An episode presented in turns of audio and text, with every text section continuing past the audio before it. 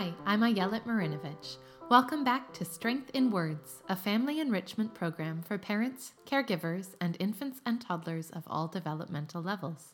In this podcast series, we get together to sing a few songs, discuss some ideas for play, outline some insight about early development, and talk about life as a parent or caregiver in these early years of parenthood. The mission of Strength in Words is to share that information by offering parent education programming and to promote caregiver baby interaction by offering a supportive, uplifting space for all families to connect and learn through information, access to new ideas, and access to each other. This podcast was recorded with a live virtual audience and followed by a question and answer workshop with our guest. To be part of the next live workshop and to connect with a community of support, you can join the Strength in Words Community Lab by heading to community.strengthinwords.com. If you enjoy this episode, I hope you'll take just a moment of your time to leave a review on iTunes. This allows us to reach more families and share our values of education, simplicity, and respect when it comes to early learning and early parenthood. Hello, everybody. Hello, everybody. It's nice to see you here today. Hello, everybody. Hello, everybody.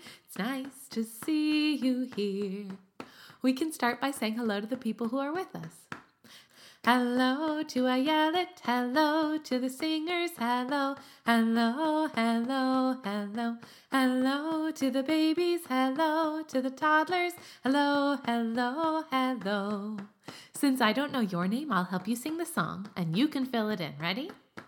Hello to your child's name. Hello to your name. Hello, hello, hello, hello, hello, everybody. Hello, everybody. Hello, hello, hello.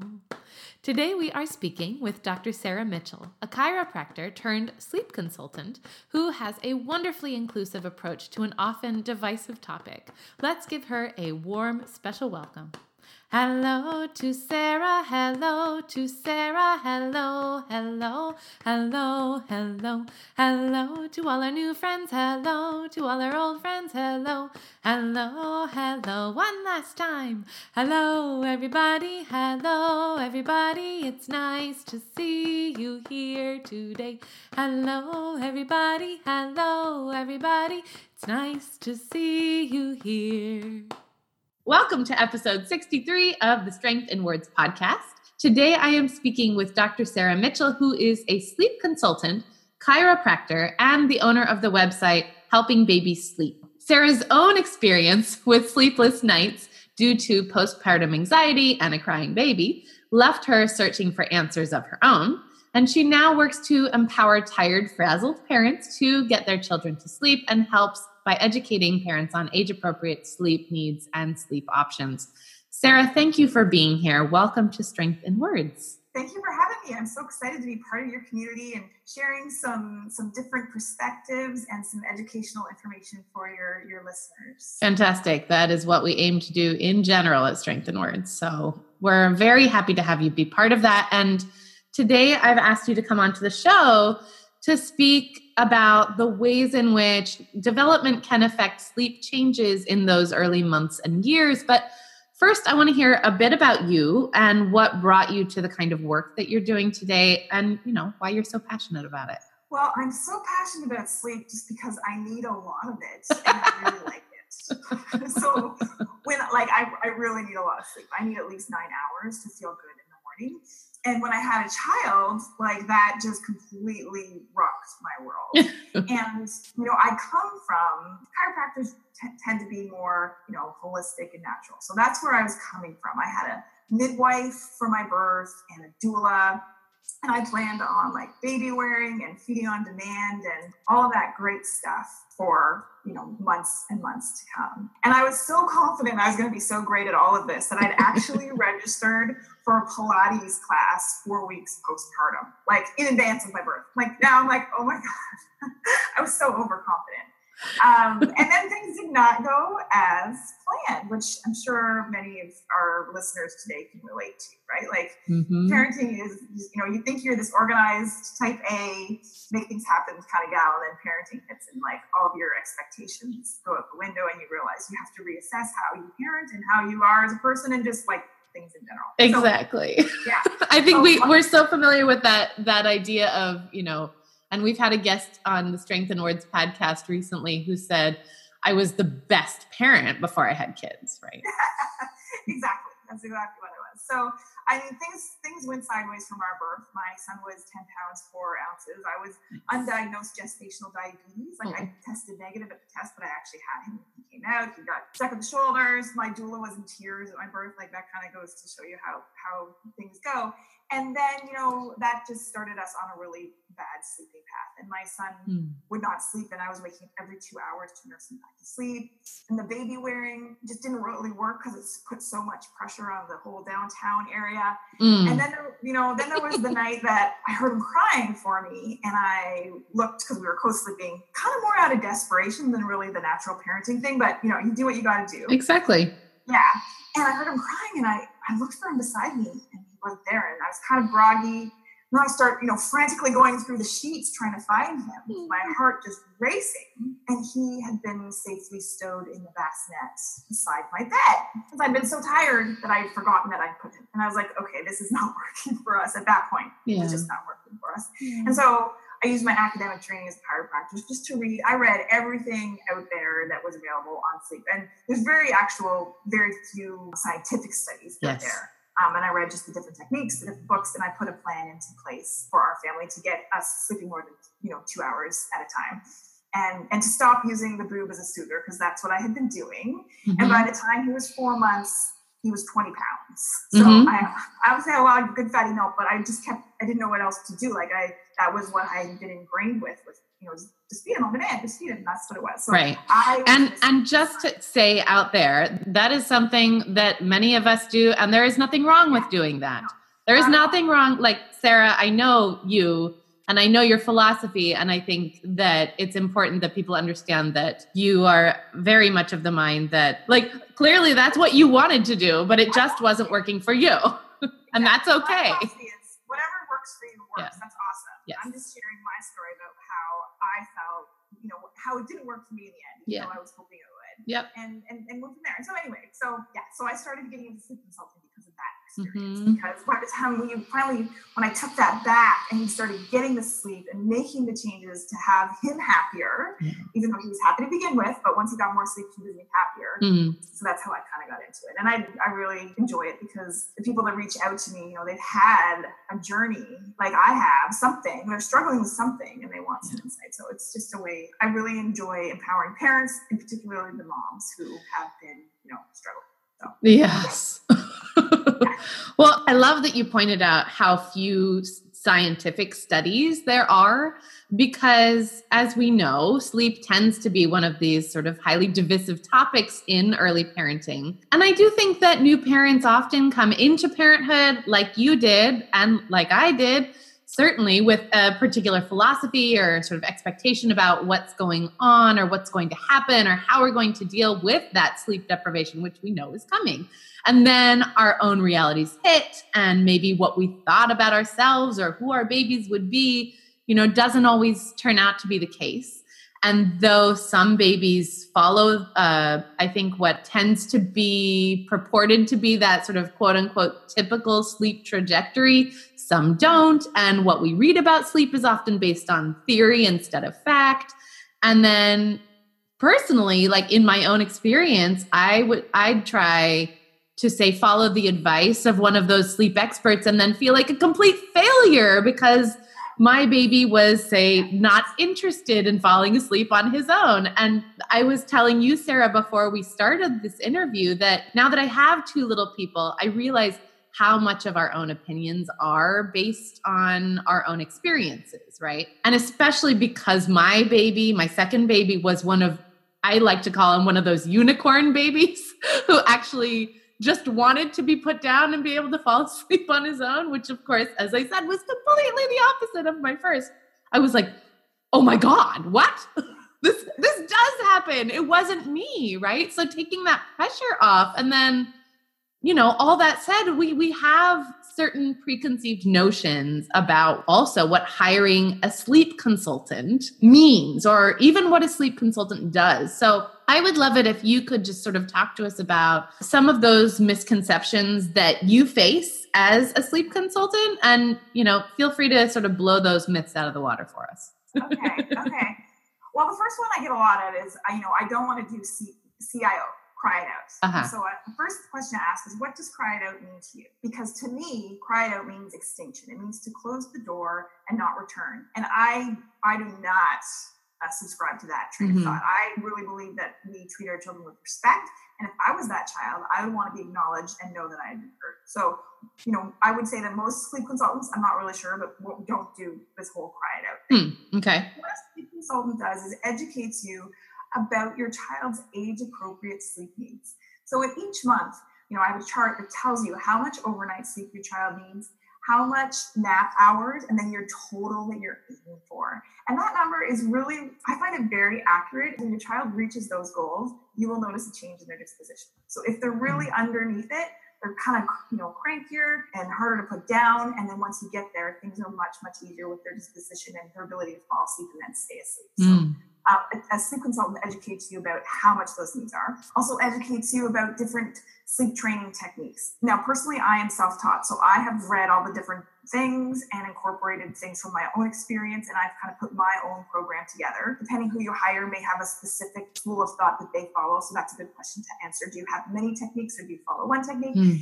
And most of us, like what I do, is I look at a person's parenting history. The age of your child is so important because yeah. some techniques work better with smaller kids, but they don't work as well with older kids. And, and take all that into consideration, and then also your timeline. Like, what's your you know, do you want to make changes fast and make it, you know, really consistent about your message about how sleep happens and make those changes really quickly? Or do you want to like go really slow and change like kind of one thing at a time and work on, you know, work for for a longer period of time? Mm. And, and that's kind of it in a nutshell. And you know, when I'm working with someone, what we do is we, my one to one, is we share a Google sheet so that you log your child's activity and then I hop on and see how things are going, make suggestions for timing. Timing is so important yeah. and you know what is reasonable. So i think a lot of people when they start sleep training on their own one of the reasons people fail is that they're not setting their child up for success with reasonable expectations. So mm maybe they're expecting like their you know three month old breastfed baby to sleep 11 to 12 hours at night well in my world i don't think that's reasonable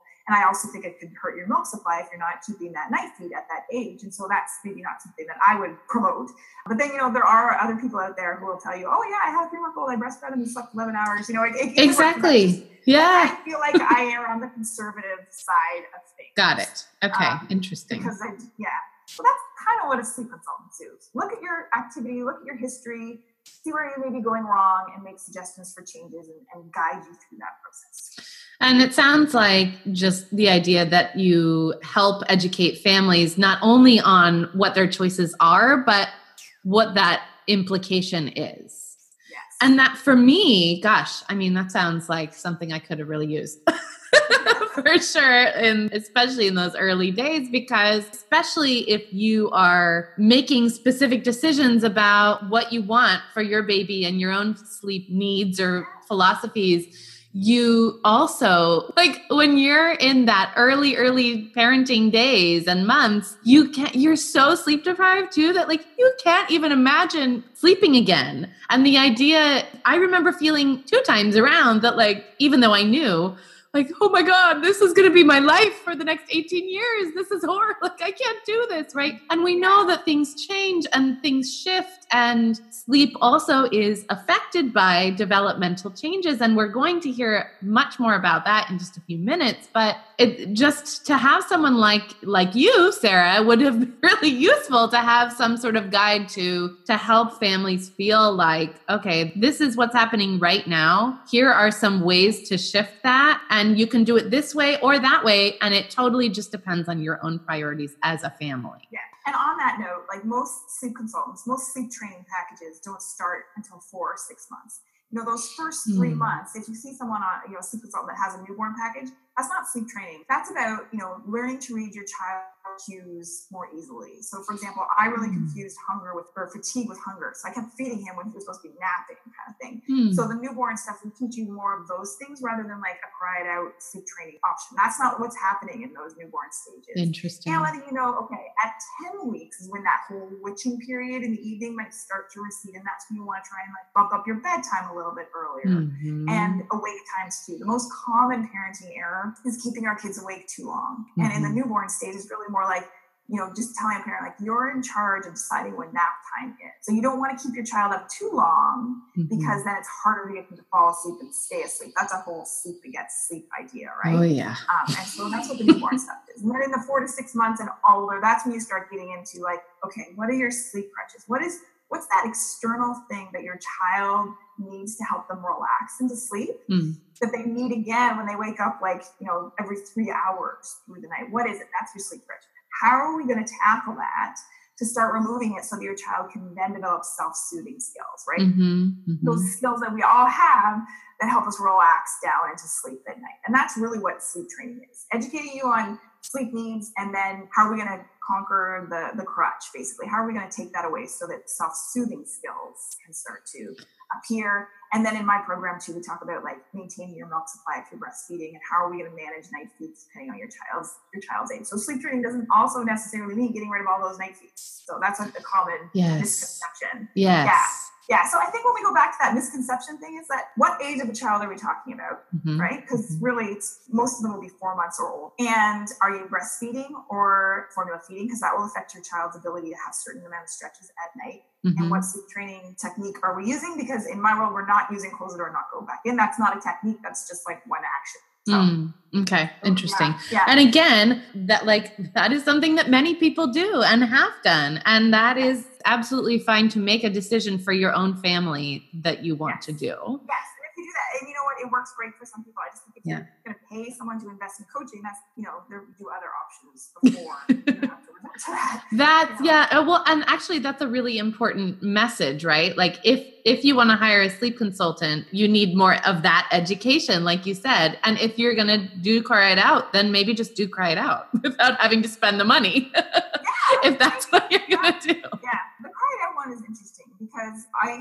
have used that eventually. Yeah. So first of all, temperament, like you mentioned before, it plays such a big influence. So at least 50% of my clients are second or third time parents. So ah. what I worked, you know, what I did with the first one just doesn't work. Oh, or, interesting. You know, maybe it's that their lives are busier and they don't have the same amount of time to, you know, um, allocate right. getting their child to sleep. But yeah, at least half are um, second or third time parents. Oh, fascinating. And, you know, there are kids I have used, you know, after a couple of weeks of, you know, mom's presence being there to offer reassurance, and then we're doing checks, and that's not helping either. And then we're like, I think it's time just to close the door on this one, even though I hate it. But you have given so much of your time at this mm-hmm. point, offering physical and verbal reassurance. You've been there, you've done that your presence just isn't helping. This is more now about your child's temperament than mm. setting them up for success or delivering the same consistent message because we've done all that. And so we may resort to that, which I really don't like. And it's very rare. I might get like one or two of those an entire year. Wow.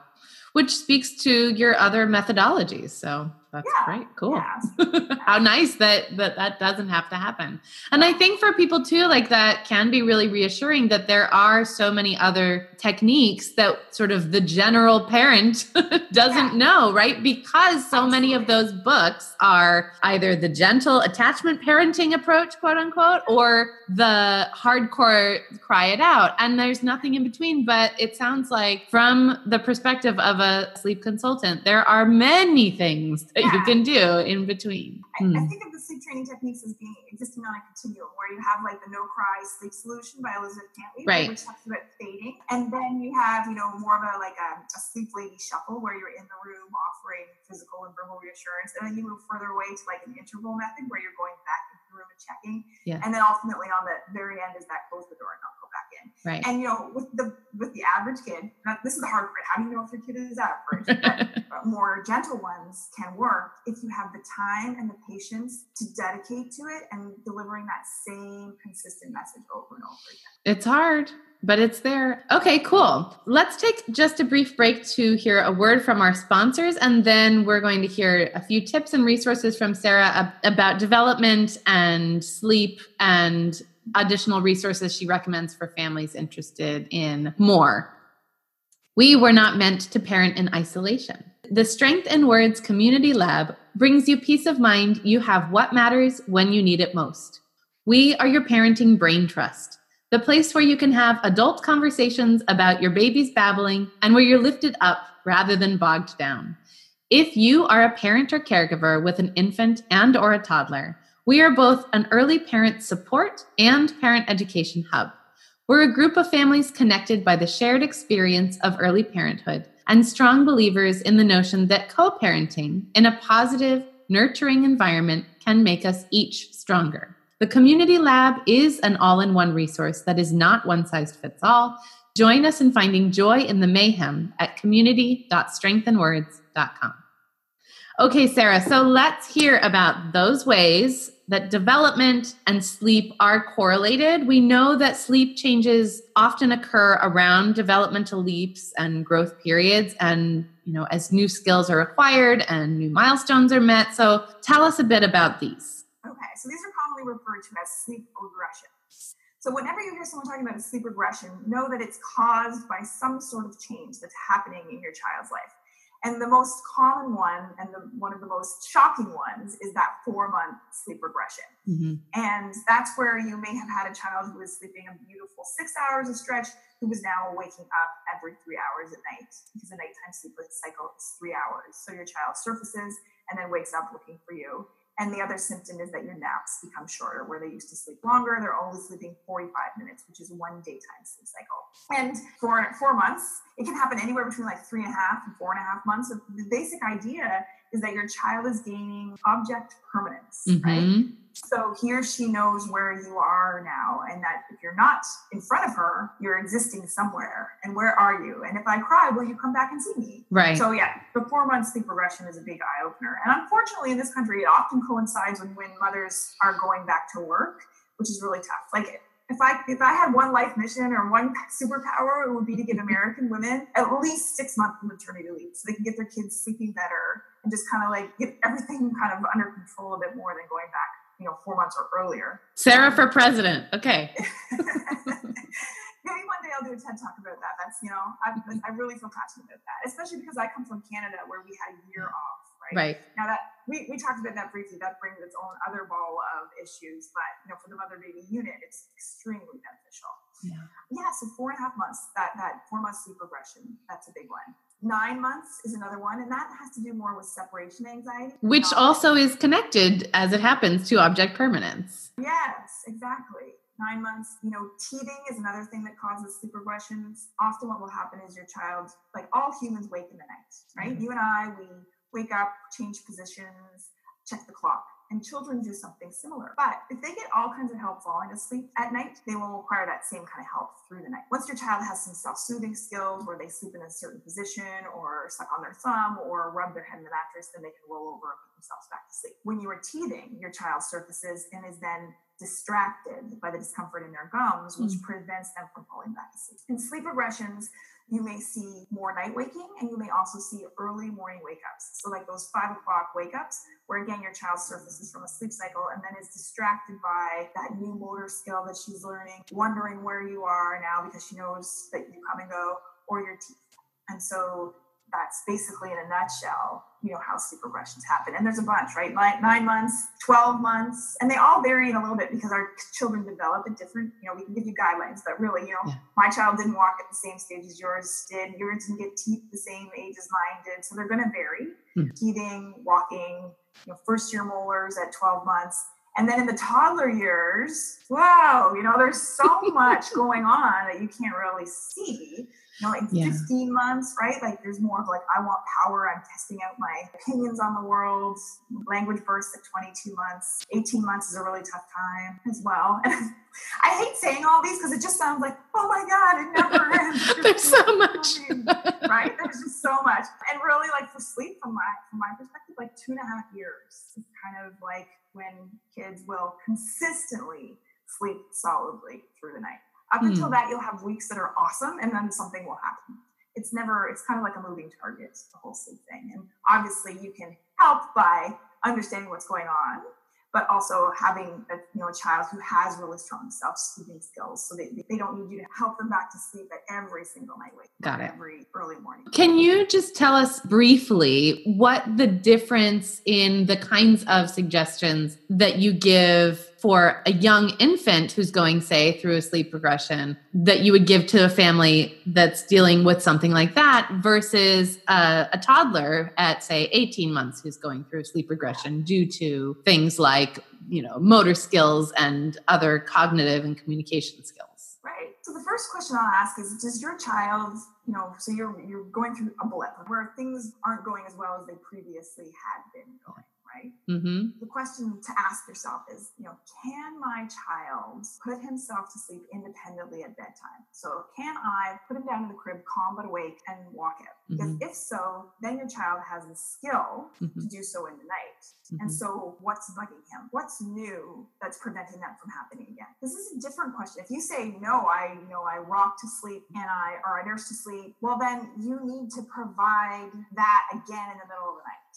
Mhm. Right? You can't just leave that person because she has no idea how to put herself back to sleep. So then the question is with these regressions is one, does your child have is she or he or she sleep trained? And that becomes the root of your issue really. And me- for that meaning, for you, what that means is being able to be put down in the crib from calm but awake as mom walks out and he or she babbles and coos, rolls over and puts herself to sleep. right. And if that's not the case, then you have a bigger, you know, kind of issue. Mhm. And how do we help kids? Let's you suppose that your child has great self-soothing skills. How do we help kids then through these regressions? Mhm. the first thing is to always offer more reassurance. Mhm. You've been heard. I love using that sportscaster voice, even when they're little, Yeah. right? This is what's happening. I can tell that you're feeling this way, and I and, and empathy, lots of empathy. I know that's so frustrating. Oh, I know you. I know you don't want to be awake right now. You're so tired. And offering more reassurance. You know, and a two-year-old is much more strong-willed than like a six-month-old. Mhm. And a two-year-old knows that there's a TV out there or an iPad or whatnot. So I distinctly remember the first time we hit one of those two-year-old sleep regressions, watching Dora the Explorer at 3 a.m. because we had no idea why our child was so upset. Okay Oh God. yeah. I'm like, what's going on? I have no idea what's going on. So one of my first things is, you know, keep your boundaries. So if you, you know, keep your child in your room at night, you can always offer more physical and verbal reassurance, but don't leave the room. That's my first one. Hmm. And then if we're talking about like a smaller baby, you know, you want to be offering that much more reassurance, comfort, and whatnot. And again, what's bugging him? What's the root of this issue? And maybe at six months, it's its teeth are coming through.